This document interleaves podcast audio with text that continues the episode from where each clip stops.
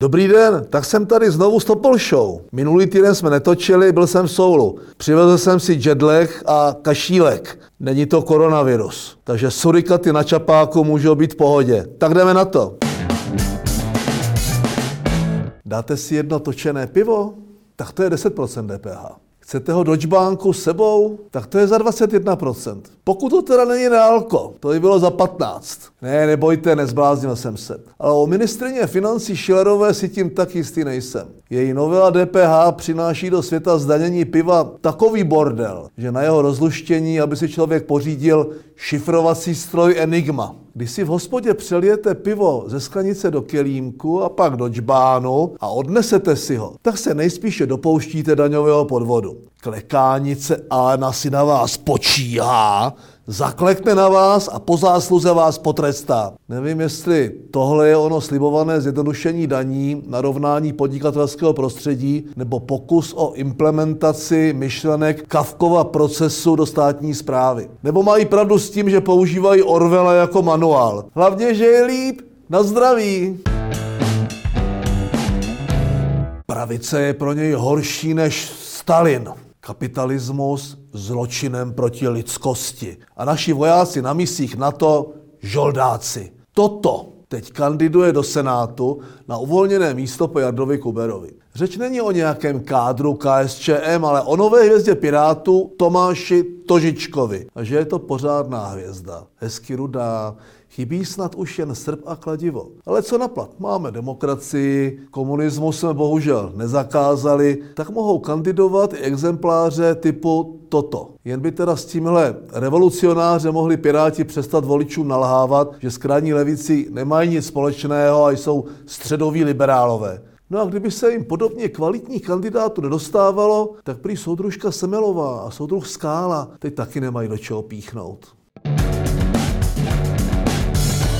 19 senátorů se naštvalo, že si biskupská konference dovolila nominovat do Rady České televize ekonomku Hanu Lipovskou. Zuřili až tak, že kvůli tomu sepsali petici. Tak nevím, pokud jim to chtěli bojovat proti politickým tlakům při volbě rady, tak se jim povedl pravý opak. Co už může být větší politický nátlak, než když ústavní činitelé píší ceduličku nezávislé součásti občanské společnosti, již církev nepochybně je, aby stáhla svou kandidátku. Senátoři dokonce kvůli ní přišli dělat dusno i na volební výbor. Lipovská nakonec prošla do druhého kola a ti senátoři se mohou ptát sami sebe, zda se jim jejich nedůstojné pokřikování nevrátilo jako bumerang. Živnostníci jsou paraziti. To vědí v ČSSD dávno. Odkaz nešikovného legendárního výroku Jana Mládka je stále živý. S vervou sobě vlastní se s parazity totiž rozhodla zatočit Jana Venezuela Maláčová. Jsi živnostník?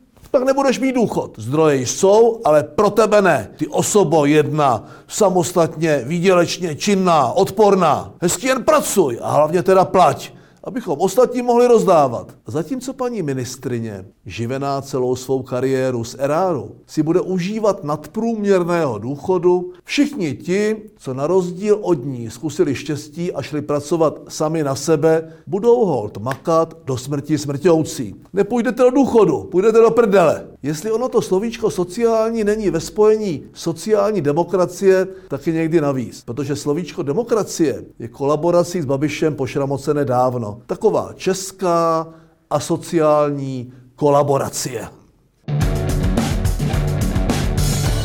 V kůži Vladimíra Kremlíka by v uplynulých dnech nechtěl být asi nikdo. Hlavně on sám. Teď už ex-minister dopravy možná zasedne v podobném státním zařízení, třeba pobočce na Pankráci, Mírově nebo Ruzini. Nejenže zakázka na elektronické známky byla předražená a že měl systém špiclovat auta i řidiče. Navíc ještě měl Kremlík dostat nabídku na úplatek, o které jak si zapomněl všem říct. Jako vystudovaný právník by skoro mohl vědět, že s podobnou informací se chodí na policii a ne dělat volavku s odposlechem do novin. Tak to bychom měli dalšího z vlády od odborníků dojde z kola ven. Kdo asi půjde příště?